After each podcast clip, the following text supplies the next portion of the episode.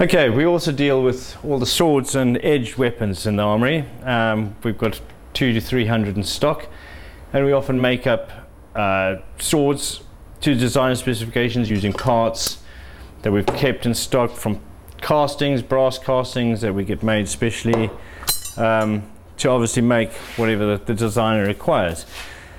These we use in Peter Pan, aluminium bladed uh, cutlasses. I've got an aluminium blade that is used for fighting. Blade is made from that sort of blank, and uh, we obviously fit the handles and things like that. We also use steel swords for fighting. Um, very strong, very unlikely to break because we don't want them breaking and flying into the audience. Made up swords, it's a small sword, uh, made in India, very nice to look at, no good for fighting.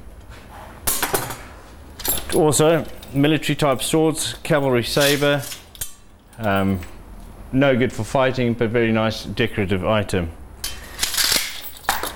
Sword made for St. Joan, a production we did recently. Wanted very flashy. It's all made out of brass um, and was plated in 24 karat gold with a brass wrapped handle.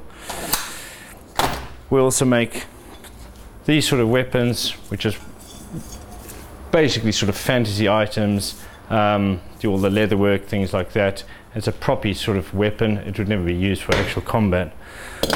Bayonets for guns, First World War German bayonet or German rifle, and also the retractables for fight scenes. We can give the stabbing effect.